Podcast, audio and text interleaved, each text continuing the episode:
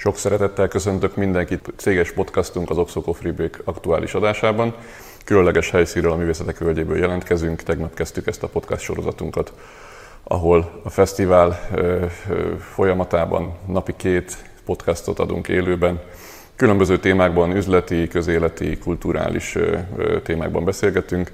Mai nap is két adással készülünk. Az első még üzleti területről, startup világból érkezik, a második már a fesztivál fellépőit fogja ide invitálni egy beszélgetésre. A mostani vendégem Sluha Dénes, a nagy örege a hazai startup és befektetői világnak. Köszönöm, hogy elfogadtad a meghívást, jelenleg a High Venture Startup programjának a vezetője, de hát nagyon sok, ter- sok helyen, sok területen megfordult már, úgyhogy az első kérdésem ez is lenne, hogy te mikor kezdted, mikor kezdtél el befektetésekkel, meg startupokkal foglalkozni? Köszönöm szépen a meghívást, üdvözlök mindenkit ezen a szép reggelen, vagy szép napom.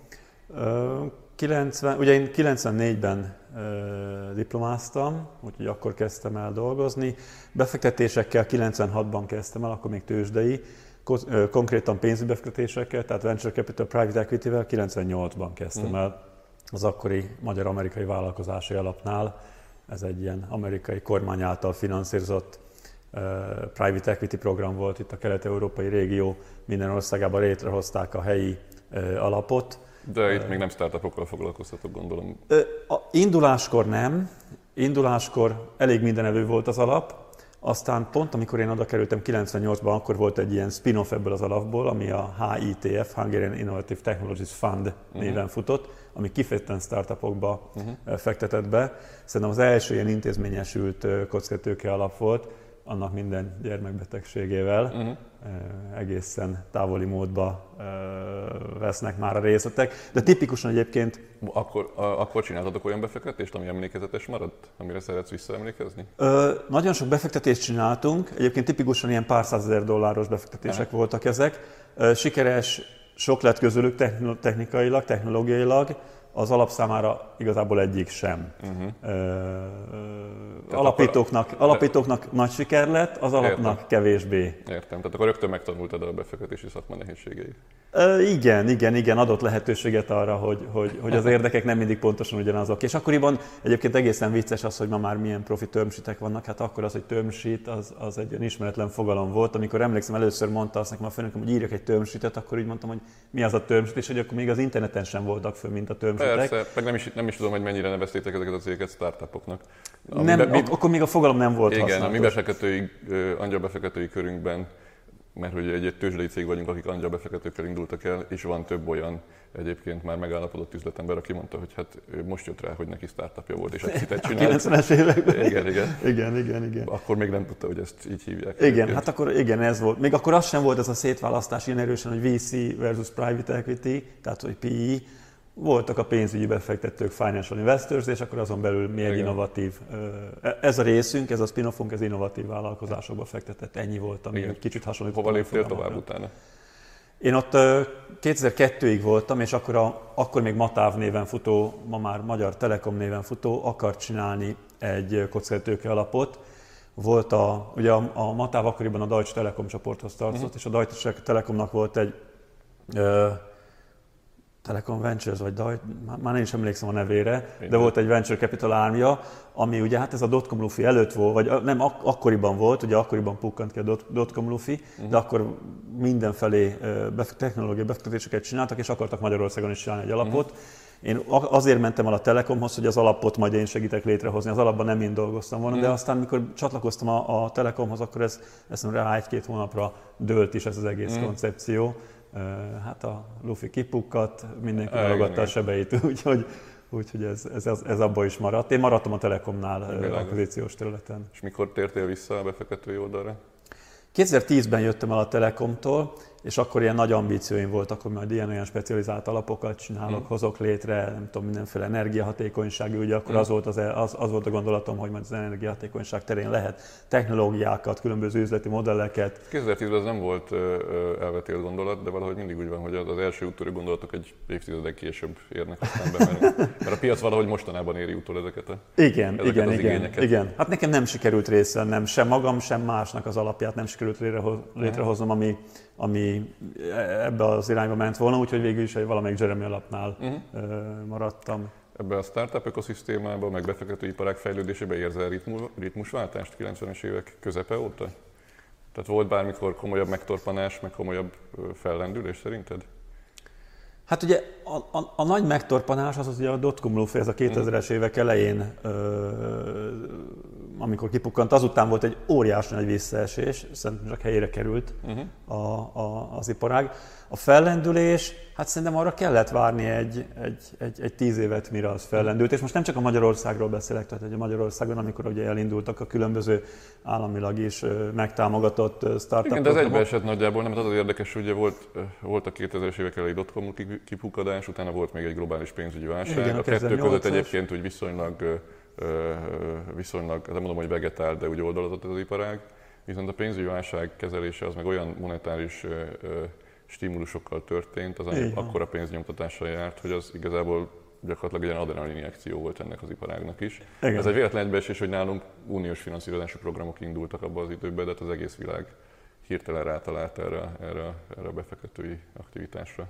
És Igen. igazából egyszerre jött lendületbe minden. Felnőtt egy generáció, meg aki már elfelejtett, hogy volt egy dotcom lufi, a pénzbősége meg ott volt, ahol valamit kezdeni kell, hát meg volt, hogy melyik iparágban nem, mert volt egy friss, frissebb, amit el akartak kerülni, hát evidens volt. De nyilván ehhez hozzájárult a technológiai fejlődés, tehát a, a, a processzorok gyorsulása, a adatátuteli sebesség növekedése, az ilyen-olyan tá- technológiák, tehát hogy szerencsés egybeesés. Igen. Állami programokba csatlakoztál be, sőt, hogy most már lényegében vezeted a, legnagyobb hazai ilyen állami programot. Ez hogy, hogy hoztad ezt a döntést, hogy született meg benned? Hát ez egy jó kérdés, nehéz döntés volt, én soha előtte nem Igen. dolgoztam az államnak, és minden Igen. fenntartásom meg volt, hogy milyen is az államnak dolgozni, meg úgy, úgy, úgy nagyon nehezen hoztam meg a döntést. Egyébként a, a, a, a a, annál az alapnál volt kollégám Kracki Laci, uh-huh. amiről beszéltem az előbb erről a kis, ezerről az első vízszélapról Magyarországon, és ő akkor már a High Ventures kötelékeiben tevékenykedett. Pedig és ő, is piacról, igen, ő is piacról Igen, piacról jött, ugye a 3TS-nél volt korábban, és ő mondta azt, hogy figyelj, ne félj, ne félj ettől, nem olyan rossz, mint ahogy az elsőre az ember gondolná. Aha. Úgyhogy akkor vettem egy nagy levegőt, azt mondom, hogy na nézzük ki, próbáljuk ki. Uh-huh. És egyébként nekem, én, én azt gondolom, hogy egy nagyon jó kis műhely ez a High Ventures, dolgoztam ugye nagy cégnél, Telekom ugye elhangzott, mm. tízezeres cég, ráadásul ott nagy, nagy részlegeket vittem, tehát hogy sok, sok emberrel nagy rideg struktúrákban, vagy, vagy rigid struktúrákban. Meg dolgoztam egy-két fős ilyen startupoknál, vagy, vagy alapcsiráknál is, de azt mondtam, hogy ekkora szabadságom még soha nem volt, mint amit a High Ventures-nél kaptunk. Mm. Úgyhogy nekem ez egy olyan reveláció volt, hogy ú, Szervezet, szervezeti szabadságról beszélsz, gondolom, mert szabályozói oldalról szabályozó oldal az nagyon kötött, bár az elején még nem voltunk mindennel tisztában, úgy, ugye, ahogy, ahogy haladtunk, jöttünk rá, hogy menny, milyen, milyen kötött is a pálya, Aha. de szervezeti szabadság az, az olyan korlátlan volt, meg, meg befektetési uh-huh. döntési szabadság olyan korlátlan volt, amivel én korábban nem találkoztam, uh-huh. se egész juniorként, se senior pozícióban. Igen. Egy piaci szereplőtől megkérdezik, hogy mi a célja, akkor viszonylag röviden azt fogja válaszolni, hogy profitot csinálni. Igen. Ma már lehet, hogy cizelláltabban válaszol, mert fenntarthatóságra, stb. stb. is nyilván oda kell figyelnie, de azért alapvetően egy piaci szereplő azért lép be valamilyen üzleti tevékenységben, mert szeretne nyereséget csinálni. Mi az állami oldalon a motiváció? Igen, ez egy jó kérdés, és ez olyan, amit, amit nagyon-nagyon az elején tisztázni kell, hogy az hmm. embernek tiszta legyen a pálya, hogy, hogy, hogy milyen célt is akar elérni. Én azt gondolom, hogy ha, ha a tankönyv szerint nézzük, akkor nyilván ez ökoszisztéma fejlesztése. Hmm. Mi másért is tevékenykedne az állam egy olyan piacon, ahol vannak piaci szereplők, mint, mint az, hogy segítse az ökoszisztémát, és próbálja meg azokat a réseket megkeresni, ahova a piaci szereplők kevésbé mennek, vagy kevésbé szívesen mennek, vagy bátorítani kell őket. És egyébként ez nyilván országonként különböző, vagy régiónként különböző. Magyarországon szerintem ez egy jól meghatározható az a piaci rés, ahova, ahova az államnak küldetése kell, hogy legyen, hogy betöltse azt a, most Aha. nagyjából egy periódus vége felé értek, ezt ugye jól értem. Tehát, igen, tehát, igen, igen, a, igen. Az, az korábban 2016 környékén indított programjaitok azok mostanra futnak ki. Igen. Úgy értékelnéd pár mondatban, hogy ez... Természetesen, sőt, ha, ha nem haragszol, én még egyel visszamegyek. Jó, ugye én azt gondolom, hogy, a, hogy az állam 2009-ben jelent meg a, mm. a tőkeági finanszírozásban. Igen. Én, ezt, én az azóta eltelt 14 évet két részre szoktam osztani, az első hét szoktam, hát osztom így az elmúlt mm. fél év óta, két részre osztom, első hét év, második hét év. Igen. Ugye az első hét év volt az, amikor elindultak a Jeremy alapok, Igen. 2009-ben. Szerintem egy nagyon bátor lépés volt, és egy olyan lépés, amihez nem volt megfelelő minta sehol. Hiszen Nyugat-Európában a startupokat finanszírozták egyrészt ugye a Friends Family Fools, meg a, a, a különböző ö, vagyonos magánemberek, ö, corporate venture capital, ö, egyéb formákban volt finanszírozás, angyal finanszírozás. Mm. Magyarországon ez nem volt, és nem volt olyan működő modell a régióban. Most nyilván, hogyha Észtországot veszük, az egy, az egy, ilyen, az egy ilyen outliers, egy, az, az, az, az, az, nem biztos, hogy jó példa Magyarországon, de mondjuk Lengyelországot, Csehországot, Romániát, nézzük, nem nagyon volt olyan nem, program, amit volt. példának lehetett volna venni. Tehát egy, venni, úgyhogy egy nagyon bátor lépés volt szerintem az állam részéről. És az első hét évben is nagyon sok ilyen kicsi iteráció volt, hogy próbálták javítani a programot, próbálták a, a startupoknak pénz, szánt pénzt abba az életszakaszba terelgetni, mm. ami, ahol azt látták, hogy hiány van, és hiába hozták létre a Jeremy programot, még mindig azt, a, azt az életszakaszt kerülget, kerülgetik Voltak váltások, el. tehát először közepes, nagyobb méretű alapok indultak el, aztán elindították a magvető alapokat. Igen, így van. Pontosítás aztán, volt. Igen, aztán az alapkezelők oldalára is voltak próbálkozások. Ugye volt az iCatapult, ami kifejezetten egy olyan, egy olyan kis igen, spin-off igen. volt, ami egészen korai fázist akart Igen. finanszírozni. Úgyhogy szerintem nagyon sok tanulság volt, nagyon sok tapasztalat volt, és azt gondolom, hogy hogy, hogy próbáltak erre ehhez igazodni is, vagy, vagy módosítani a programon. Egy nagy váltás szerintem itt a 2016-ban Igen. volt, amikor mondjuk az első 7 év eltelt, amikor egy új koncepciót gomboltak föl a nulláról, amiben már tapasz, a korábbi tapasztalatokat beépítve a magvető alapokból, stb. létrehoztak egy, egy jól működő inkubátorprogramot, ami szerintem egy, egy nagyon jó Igen. példa volt, amiben ti is egy, egy, egy nagyon aktív és élenjáró szereplő voltatok, sok más mellett, sok más szereplő mellett. Ezen kívül ugye az akkor induló újabb Jeremy alapoknál megint megpróbáltak olyan konstrukciót hozni, amiben a felé tolják a befektetőket, hogy a, hogy a hiány, tehát a hiánypiacot tömögessék, illetve létrehozták a High Ventures, hogy a, amikor azt mondták, hogy nézzük meg, hogyha egy állami alapkezelő csinálja ezt, akkor vajon oda jut-e az a rengeteg pénzt, amit a piacra szántunk, ahova szántuk? Szerintem oda jutott. Igen, az, az szerintem nem kérdés, hogy oda jutott. A, az biztos, hogy egy nagy nagy ilyen stimulációs hatást adott a High Ventures. Igazából majd az lesz a kérdés, hogy ennek a periódusnak mik a tanulsága, és uh-huh. abban, abban, abban hogyan lehet majd tovább lépni. De még ha már így visszamentünk egyel korábban, térjünk vissza 2009-17-es időszakra. Ugye erről beszéltük, hogy nagyjából a, a globális pénzügyi válság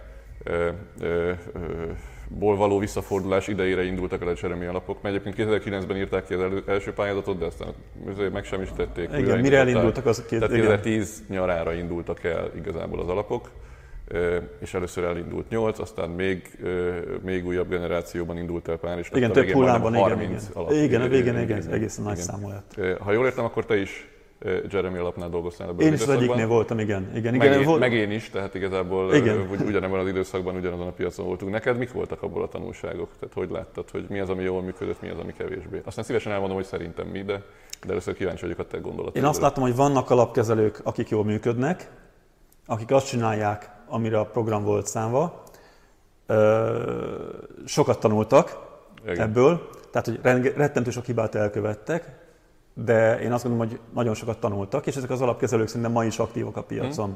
És egyébként pont egy kis érdekes sztori, pár hete Bécsben voltam egy konferencián, és akkor ott beszéltem a Jeremy program tanulságairól, és kicsit csalódottan mondtam, hogy hát a, 30, közel 30 alapkezelőből ma már csak mit tudom, egy maroknyi aktív, Igen. nem több, mint öt. És mondták, hogy hát ne viccelj, hát ez startup ezért tök jó arány, hát ez t- több mint 10-15 százalék megmaradt. Ez igen, csak az, igen, nekem, nekem survival rate. Ja, nem, tehát, hogy ö, Valahogy mindig úgy beszélünk, hogy vannak a startupok, meg vannak a befektetők, mint hogyha az egyik vállalkozó lenne, a másik meg nem, de befektetői céget építeni is vállalkozás valójában. Tehát Igen. ott is egy, piac, egy saját iparágában, saját piacon dolgozik az ember, meg kell tanulnia, hogy mi az, ami működik, mi az, ami nem, mi az, amit jól csinál, mi az, amit nem.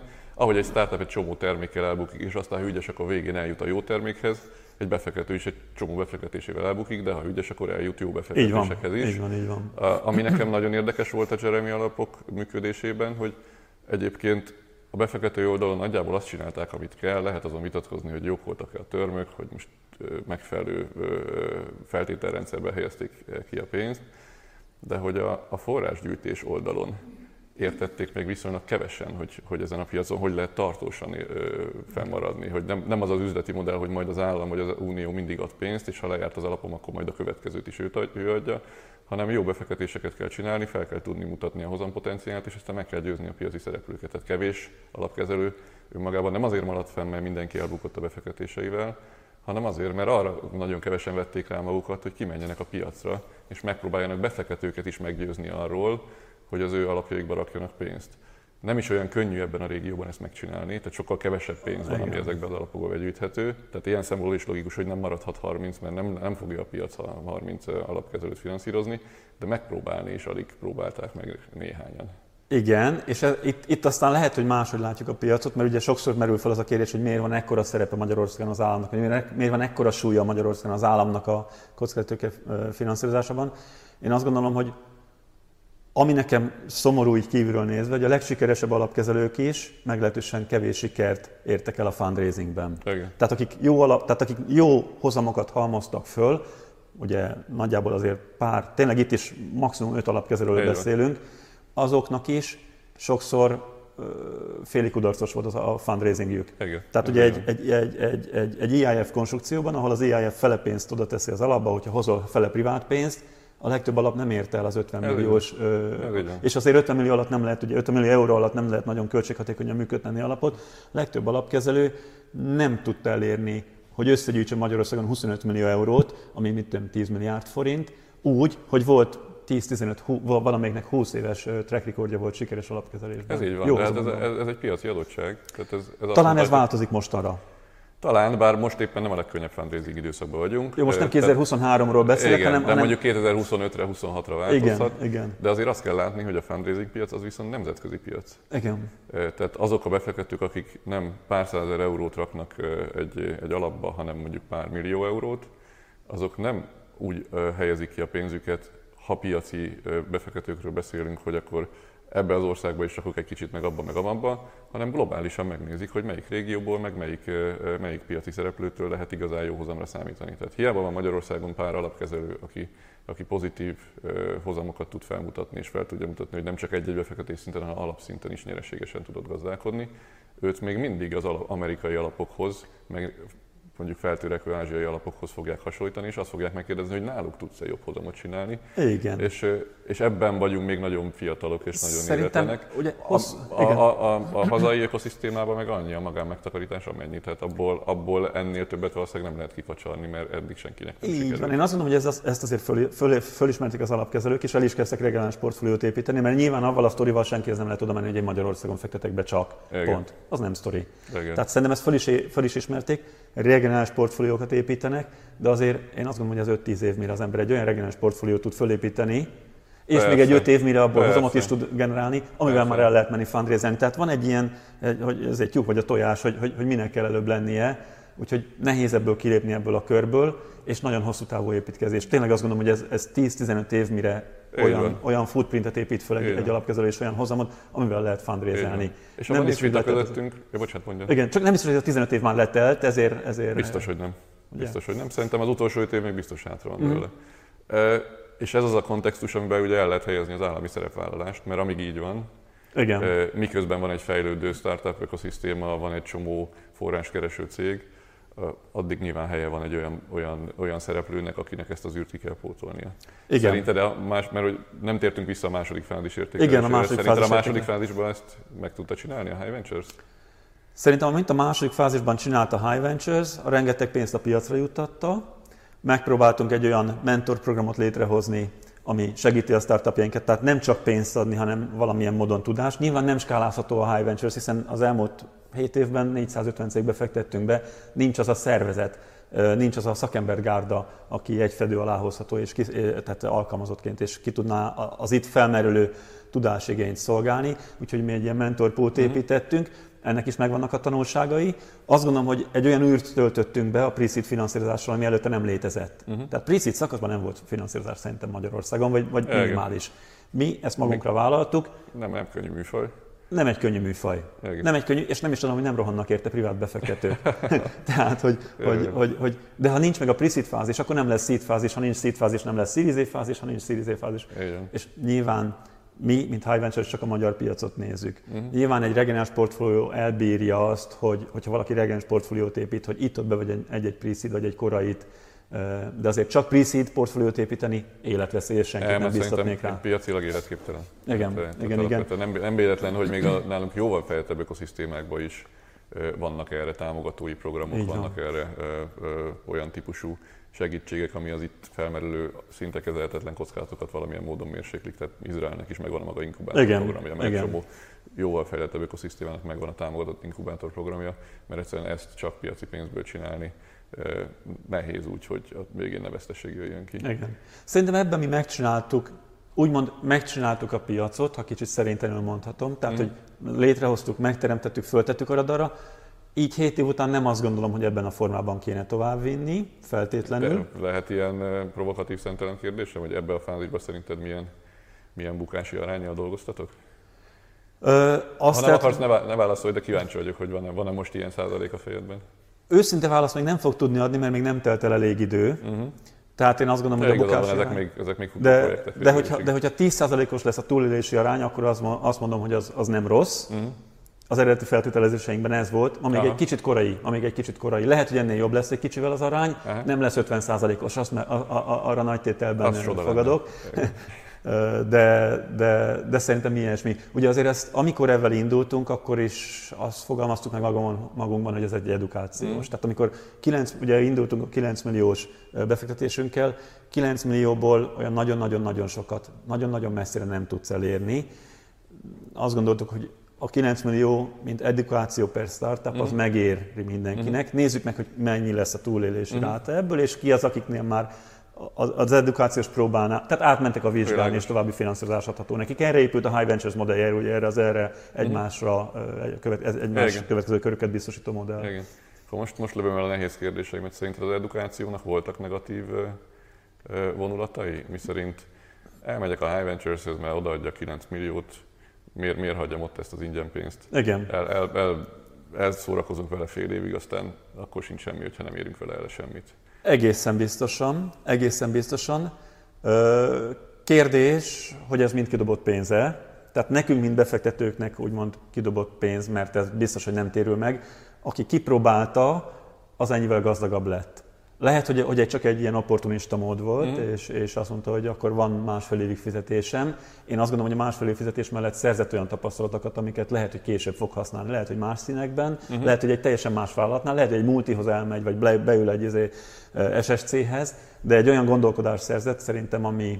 Ebben ami... igazad van, tehát valójában a, de, a, a de, a nem sikerült dolgokból lehet egy csomó mindent megtanulni, hogy majd legközelebb hogy sikerül. Igen, de hogy mondjuk egy élesen... hogy, a, hogy az, az, az, a, az a motiváció, meg az az akarat kialakul valakiben, hogy ő akarja Igen. is, hogy sikerüljön majd a következő. Ha azt kérdezett, hogy csak olyanok kaptak-e pénzt, akiknek kellett volna kapniuk, én azt gondolom, hogy biztos, hogy volt olyan is, akiknek nem szabadott volna mm. kapni a pénzt. Mm. Tehát biztos, hogy volt ebben ilyen. Ha rákérdezem majd az arányokra, arra nem fog tudni válaszolni. Volt olyan ö, visszajelzésed piaci befektetőktől, hogy őket ők úgy érezték, hogy ez szigítja a piacot, vagy elveszi tőlük a piacot, vagy, vagy én azt gondolom, hogy ha valakitől elvehette, akkor az az angyaloktól, hiszen ugye arról beszéltünk, hogy intézményi befektetők ezt a korai igen. szakaszt nem annyira szeretik még finanszírozni. Igen, de angyalok meg még nem annyira voltak az elmúlt. Voltak, tehát mindig volt egy, egy, egy megfelelő angyal reprezentáció, de azért aktivitás az viszonylag alacsony volt a magyar piacon angyal részről. Hát mert mi az... egy viszonylag korai gyűjtő helye voltunk az angyaloknak.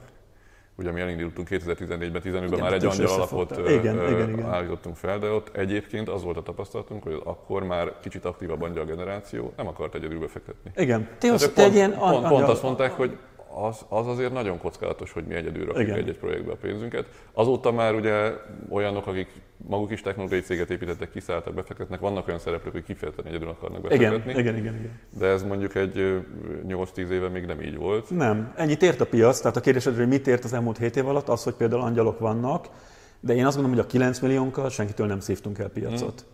100 milliónkkal már lehet, hiszen ti is ugye egy ilyen angyal konzorciumot hoztatok létre, és tipikus ez volt a ticket Igen, de sok közös befektetésünk van, tehát mi, mi tudtuk úgy értelmezni a helyzetet, hogy ez nekünk nem feltétlenül konkurencia, igen, hanem potenciális igen, együttműködő partner. És mi mindig is abba az irányba érveltünk, hogy az államnak valójában a meglévő piaci szereplőkkel együttműködnie kell. És ugye azt kell, arra kell vigyázni, hogy ott, ahol, ahol már van piaci verseny, ott ne, az állam ne egy versenyszereplőként lépjen be, mert nyilván sokkal nagyobb pénzzel, Igen. sokkal ö, nagyobb forrásellátottsággal eleve más pozícióból indul, hanem ott meg arra vigyázzon, hogy ami már legalább kivirágzott, azt ne tapossa le, hanem akkor csak mellé ültessen virágokat. Igen, későbbi életszakaszokban magvető növekedésében nem zárnám ki, hogy volt már versenyhatás. Tehát mm. amikor elvettünk piacot piaci szereplőktől, vagy mm. elvettünk befektetés lehetőséget mm. piaci szereplőktől. Hogy tervezitek ezt a jövőben? Igen, hát egy fordulópontnál vagyunk, ahogy kérdezted is, ez a 2023 számunkra is egy fordulópont, hiszen az alapjainknak egy jelentős része az idén kifut, tehát idén befektethető még. Vannak olyan alapjaink, vannak továbbra is jelentős forrásaink, amiket kell a következő 5-10 évben gazdálkodhatunk, vannak evergreen mm. alapjaink is. És igen, itt van az ideje pont, így a 7 év után az egy jó tapasztalat, vagy egy jó időszak arra, hogy, hogy, hogy át lehessen gondolni, hogy mi volt jó eddig, mi az, amin változtatni lehet, és mit szeretnénk máshogy csinálni. Uh-huh. Mi is ezekben a hetekben, hónapokban vagyunk ezen a, ezen a gondolkodáson, vagy következtetés levonási fázison. Mindenképpen olyan konstrukcióban mozdulnánk előre, amit te is mondtál, hogy mi az állam missziója, piacot csináljon, erősítse, bátorítsa a piaci szereplőket, együtt menjen piaci szereplőkkel. Tehát, hogy a gondolkodásunk mindenképpen ebben a co-investment irányba uh-huh. mutat. Egyébként azt látjuk nálunk fejlettebb piacokon, és nyilván mindig ilyenkor mit néz az ember, vannak-e fejlettebb piacokon már működő modellek, azt látjuk akár csak, hogyha a szomszédban nézünk, Ausztriában, Németországban, vagy de még a UK-be is, hogy ez a co-investment struktúra állami oldalról jól működik. Nyilván az államnak, mikor az államról beszélünk, akkor sok-sok keze van, és itt azt gondolom, hogy a szereplők között, az állami szereplők között is meg kell találni az összhangot. Én azt gondolom, hogy már a, mi elmúlt hét évünk és egy olyan tudást halmozott fel, és egy olyan tapasztalatot, amiből az állami pre finanszírozást is más módon lehet, tehát hogy át tudjuk adni azt a tapasztalatot, hogy hogy érdemesebb ezt uh-huh. csinálni, mi az, ami hatékony. Szerintem erre nagyon jó kezdeményezés volt ez az inkubátor pályázat, uh-huh. és azt gondolom, hogy ma megvan NKHFIA körökben a szándék, az érdeklődés arra, hogy ezt a programot ezt tovább skálázzák, tovább növeljék. Uh-huh. Nyilván nagyon intenzív a beszélgetés közöttünk, tehát uh-huh. a High Ventures, ugye hát ezt a területet igazából átengeditek nekik. Hogy...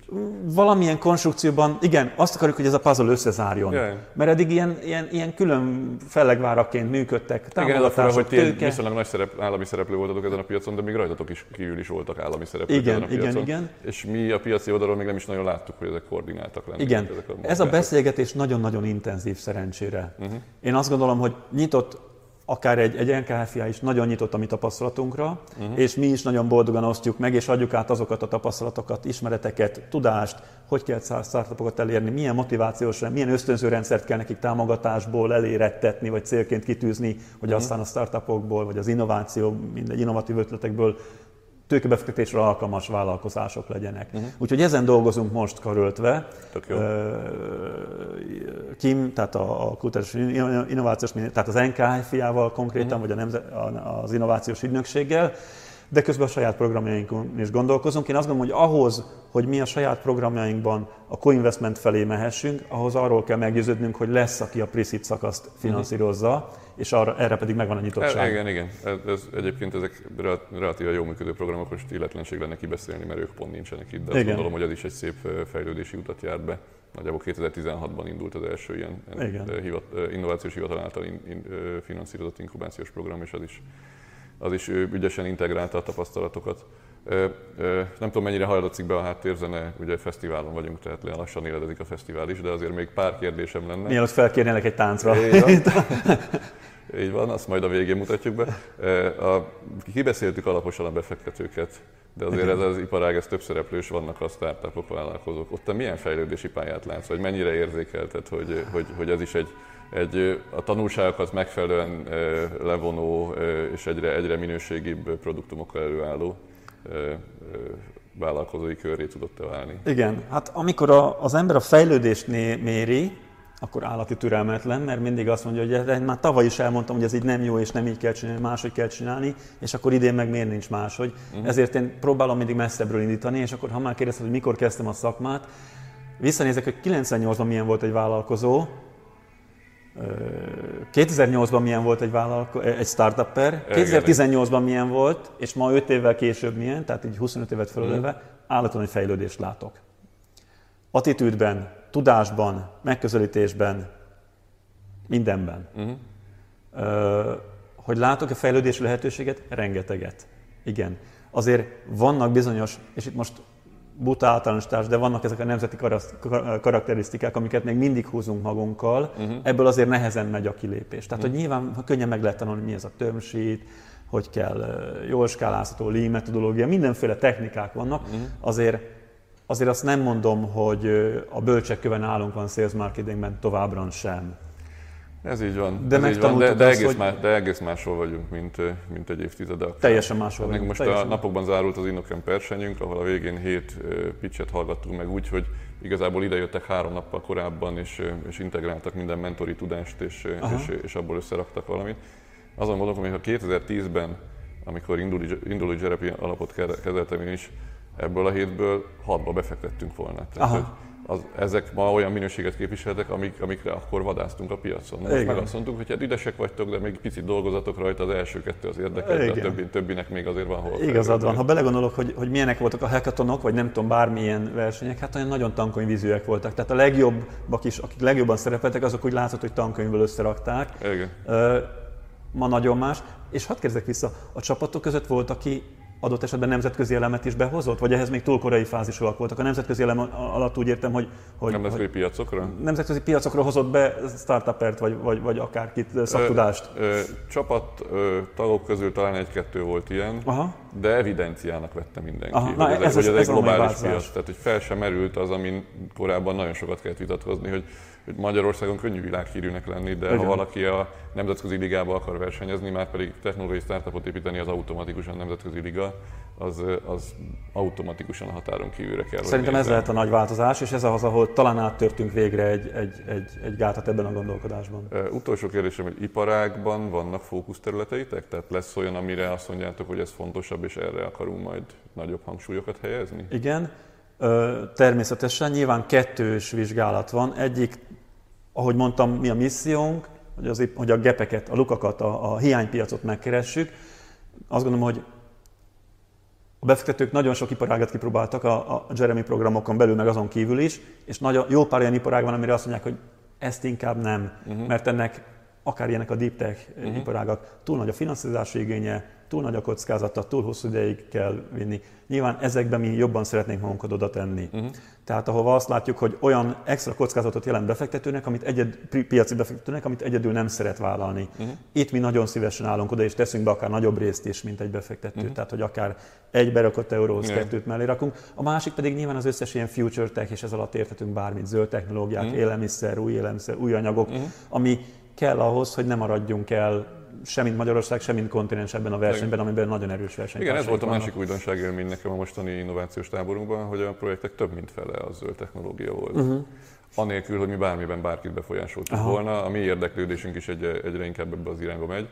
De ez nem csak a, ezek szerint nem csak a mi személyes érdeklődésünk, hanem már automatikusan az innovatív ötletek is egyre inkább ezeket a kérdéseket. Remélem, hogy ez nem csak egy hype most itt a elszálló energiállak, meg stb. miatt. Remélem, Biztos, hogy van hogy benne hype, de egy hype-nak aztán mindig van egy maradandó fejlődést ösztönző hatása igen, is. Igen, igen. Úgyhogy akkor ezen a területen lehet, hogy találkozunk még. Én kívánom, dolgozunk, keressük a kapcsolatot továbbra, és eddig is dolgoztunk együtt, úgyhogy azt mondom, az új konstrukcióban is van, majd hamarosan hogyha lezártuk, véglegesítettük, akkor piacra lépünk, elmondjuk mindenkinek, partnerek leszünk továbbiakban is. Örömmel állunk elében, nagyon köszönöm, hogy elfogadtad a Köszönöm szépen a meghívást, és köszönöm a figyelmet mindenkinek. Köszönjük mi is, viszontlátásra.